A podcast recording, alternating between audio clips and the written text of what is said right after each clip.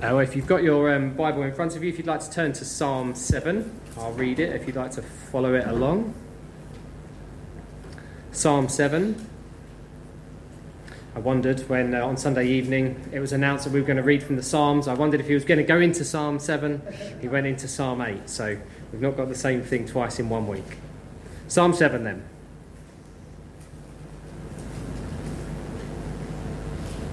So it's entitled um, Prayer and Praise for Deliverance from Enemies, a meditation of David, which he sang to the Lord concerning the words of Cush, a Benjamite. And another uh, translation, instead of a meditation of David, calls it a shiggaion. And uh, for those of you that are musical, we'll, uh, we'll, we'll mention that later. Psalm 7. O Lord my God, in you I put my trust. Save me from all those who persecute me, and deliver me, lest they tear me like a lion, rending me in pieces, while there is none to deliver. O Lord my God, if I have done this, if there is, is iniquity in my hands, if I have repaid evil to him who was at peace with me, or have plundered my enemy without cause, let the enemy pursue me and overtake me Yes, let him trample my life to the earth and lay my honour in the dust. Selah. Arise, O Lord, in your anger. Lift yourself up because of the rage of my enemies. Rise up for me to the judgment you have commanded. So the congregation of the people shall surround you. For their sakes, therefore, return on high. The Lord shall judge the peoples. Judge me, O Lord, according to my righteousness and according to my integrity within me. Oh, let the wickedness of the wicked come to an end, but establish the just, for the righteous God tests the hearts and minds. My defense is of God, who saves the upright in heart. God is a just judge, and God is angry with the wicked every day. If he does not turn back, he will sharpen his sword he bends his bow and makes it ready. He also prepares for himself instruments of death. He makes his arrows into fiery shafts. Behold, the wicked brings forth iniquity. Yes, he conceives trouble and brings forth falsehood. He made a pit and dug it out, and has fallen into the ditch which he made. His trouble shall return upon his own head, and his violent dealing shall come down on his own crown. I will praise the Lord according to his righteousness, and will sing praise to the name of the Lord Most High. Well, I shall endeavour to, uh, to explain a little bit um, about, uh, about what's going on in this psalm. Uh, the only thing that began up on the screen is just the headings. It's just to help you follow along with the progress through the headings. There's nothing else um, more interesting going up there. So, last time, just a really quick, tiny quick recap then. Phil took us through Psalm 6. Psalm 6 was a psalm about chastening, if you remember. And Phil brought out that being chastened by the Lord does not necessarily follow sin. He also highlighted that we might be chastened either by the reading of God's word or through his providences. Introduction to Psalm 7. It's likely, but not guaranteed, that this psalm was also written at the time of Absalom's rebellion against his father David. You'll remember from when we looked at earlier psalms, uh, a couple of the first three, um, that they were written at the same time as Absalom was seeking to take his father's throne by force. So, at this point in time, David is clearly on the receiving end of some fairly bitter hatred uh, we're told that Cush, if you looked at the title to the psalm, that's why it's important to look at the titles as well as the words. Um, we're told that, uh, sorry, just to remind everyone, I think I did this in the first psalm. The reason for that is because actually in the original translation, that was probably verse 1. It's not a, a, heading that's then been inserted in. That bit, a meditation of David, which he sang to the Lord concerning the words of Cush, a Benjamite. So we're told that Cush, who was a Benjamite, had made some statements. As far as I can tell, we don't know exactly what he said. And we actually don't know anything really about this man, Cush. We do know, because it tells us that he's from the tribe of Benjamin, and we know that the tribe of Benjamin did not like David very much, and that several of their people had actually wished harm on David. And you may recall that King Saul himself was a Benjamite. So, what about the content of this psalm? Well, it's clear, isn't it? I think as you go through, um, much like a couple of the other psalms that we've already looked at, that this um, is written by a man in distress. Yeah. Um, this psalm would therefore come under the heading of the lament psalms. Again, if you remember way back, we looked at in the first one. That might be getting on for almost a year now, um, but we looked at how the psalms could be separated into different categories, and there's quite a lot of psalms of lament in the first um, first part of the book. Now, I say that David was clearly a man in distress. I think that is clear to see. He clearly is in distress at what's going on. But important to point out that he's not cast down, though. Distressed, yes, but not cast down. Notice then that this um, was sang by David. Um, as I say, um, other, um, other uh, translations of that uh, introduction part of the psalm call it a, um, a shiggaion, have you ever heard of that? You know? Now, I believe that that is a passionate, emotional song born out of extreme emotion. So it could be extreme high emotion or extreme low emotion. Uh, I think it was Matthew Henry who made a sort of quip almost that um, clearly David was uh, distressed but not cast down if he could sing in tune um, because it was sung. Um, so now we're going to come to the, to the actual psalm itself then, and we're going to look at it under uh, four headings. And just before I do that, if I could encourage you as we go through these verses, imagine a kind of courtroom scene. I think we've probably all seen TV programs where there's a courtroom scene, there's a judge, there's a defense, and then there's a prosecution. Imagine a courtroom scene where there is a judge and the defense lawyer is stood up in front of that judge making the case for the defense.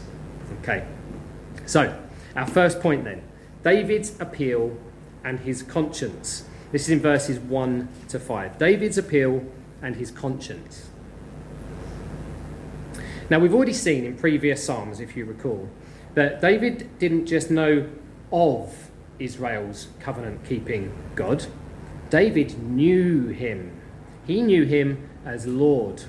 He didn't just know of him, he knew him personally.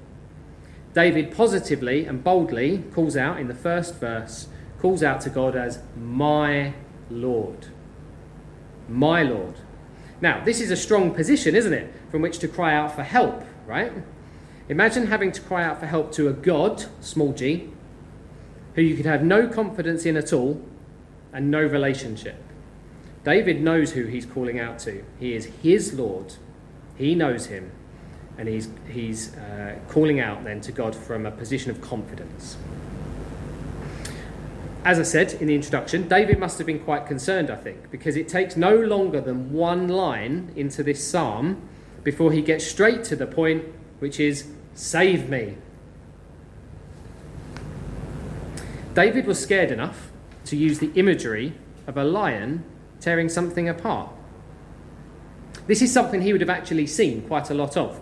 We tend to think of lions now, well, I think I do anyway, being in a zoo, fairly contained in these days, David would have been used to seeing that, maybe even daily, very regularly, roaming lions. And he would have been well familiar with the danger that they uh, and the havoc that they could cause. So, in his experience as a shepherd, he knew what this was about. And he uses this imagery of the lion tearing something apart. The point that David, uh, the point is, is that David was concerned, and he sought help from the one place that he knew it was possible to get that help. Now, if we just pause for a minute and think about a little application point um, straight away now.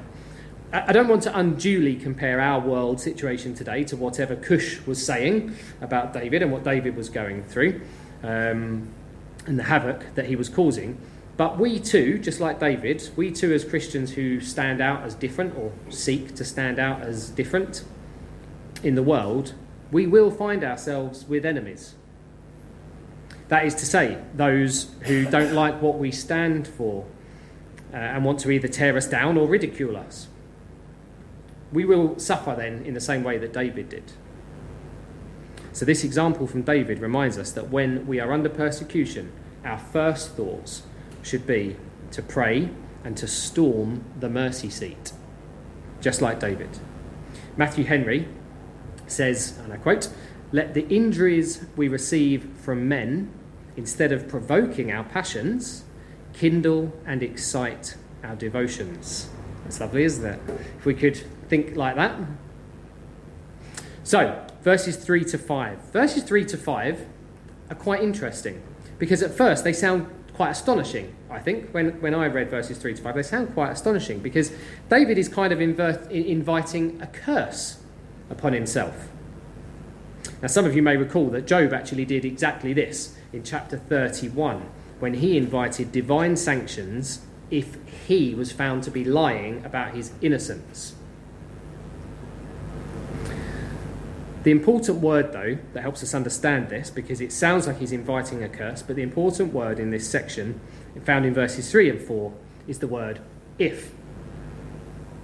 David knows that he is innocent of these particular allegations or slander, and he knows that God is all knowing.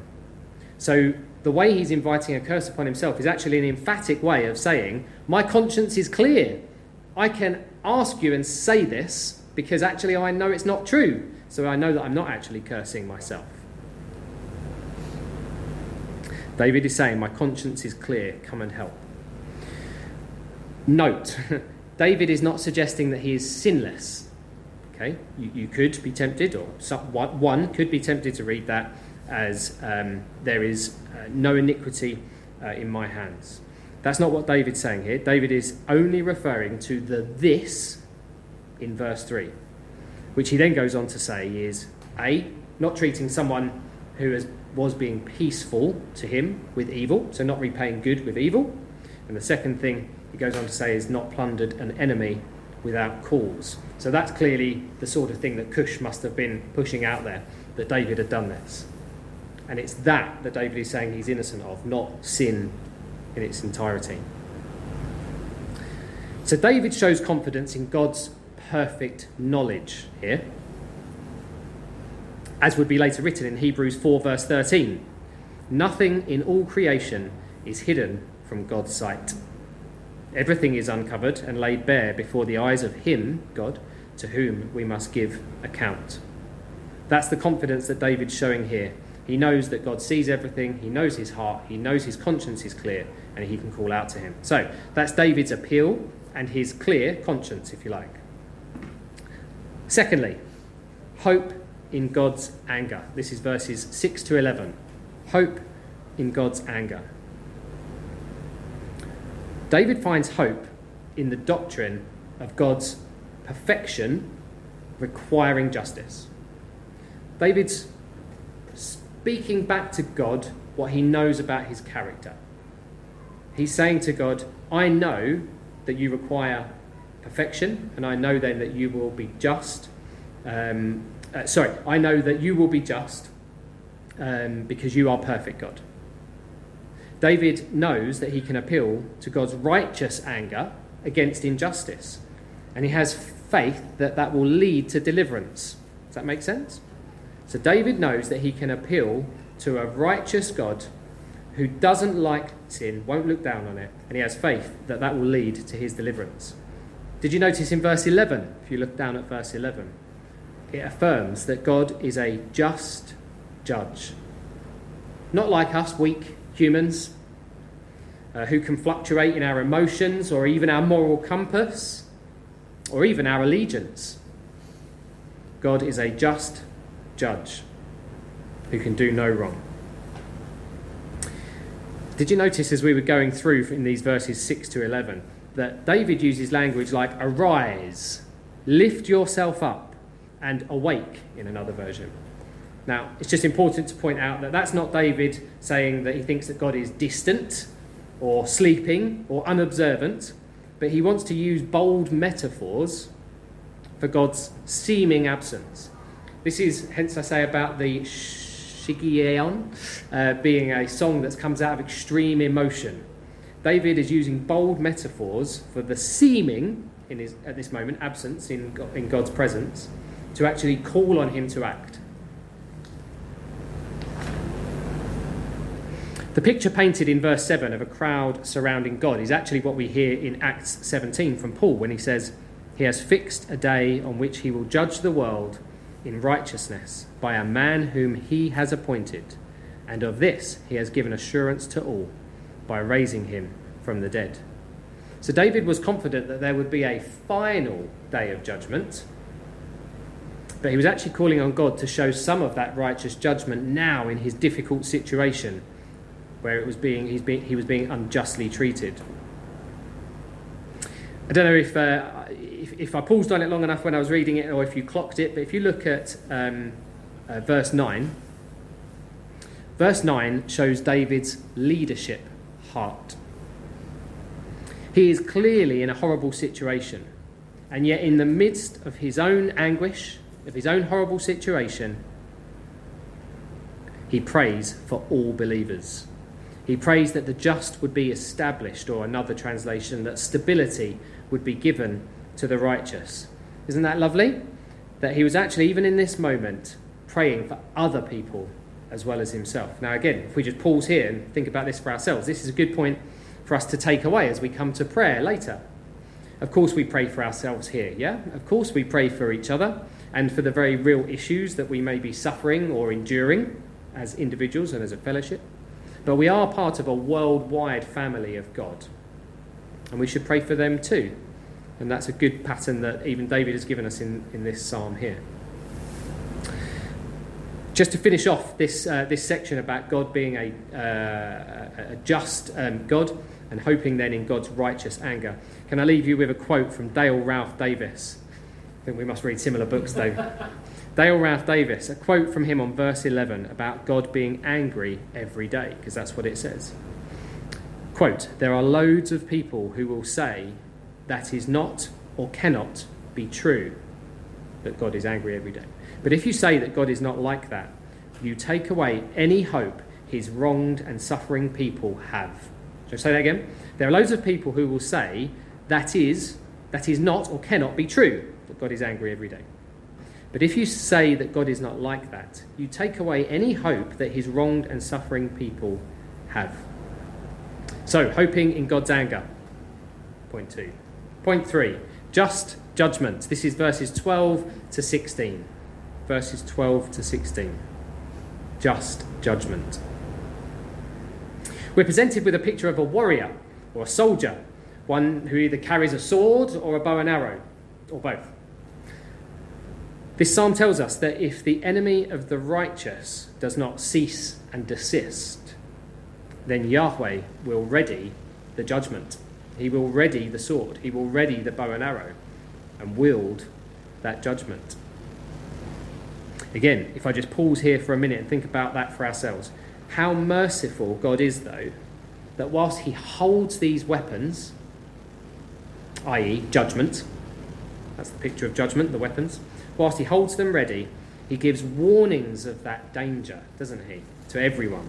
And He gives time from those warnings to repent. God is slow to punish and is long suffering. And it was a reminder to me about how grateful that we should be then for this fact, even in our own lives, that God is slow to punish and long suffering. How merciful God is. If we go on to verse 15, David talks about the evil person digging a pit for their enemy to fall into, but then accidentally falling into it themselves. So he's likening his current experience and wish to that imagery. He's saying that he wants God to turn things back on those that have been making these malicious lies like a boomerang. Send it back on them, Lord. Send it back on them. Deal with them. Think of Joseph's language in earlier times. They intended it for evil, but you, O Lord, intended it for good. That's the sort of thinking that David's got going on in his head. Or think of more recently, we've been going through the book of um, Esther.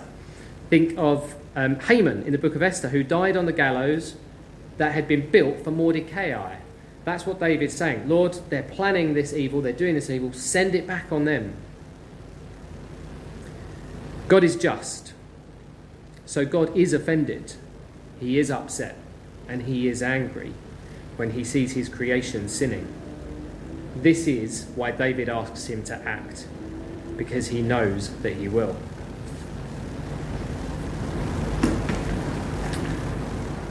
Give thanks, it's due. Finally, we come to this lovely verse 17, where David remembers that his God, that is, our God, deserves to be praised, that is, thanked, no matter what. I don't believe, and, and uh, others have agreed, I don't believe this is David saying, If you do this for me, God, if you do this, I will praise you. No, I think this is David saying, All the way you have led me, all the way. And my obligation then is to praise you and thank you every day. David is so sure of God's control over the world, of God's justness, of God's rightness, of God's perfect nature, that he knows he can and must praise him. Let's pause again for one second and think about how that relates to us. What does this mean for us? I think it reminds us that we deserve nothing from God, yet He mercifully provides in a multitude of ways. And He should be praised then, no matter what our circumstances. And that'll be hard. They may be joyous and positive, they may be hard and tricky. But I think this in verse 17 is David reminding us that God is worthy of and deserves our praise no matter what uh, we're being taken through.